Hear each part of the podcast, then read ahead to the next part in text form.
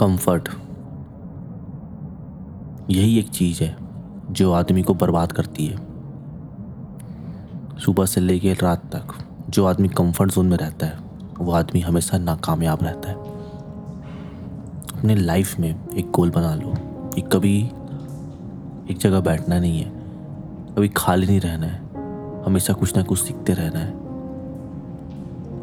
और अपने गोल को, अपने गोल की तरफ़ जो भी आए, उस पर आपको ध्यान नहीं देना है। चाहे आपकी फैमिली हो, आपका काम पहले होना चाहिए।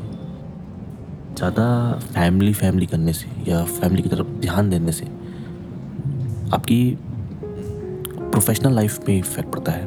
आपकी पर्सनल लाइफ आपकी बेटर होती होती है, हो सकती, है हो जाती है, पर आपकी प्रोफेशनल लाइफ को बहुत ज़्यादा इम्पैक्ट पड़ता है। इसीलिए कभी भी कंफर्ट जोन को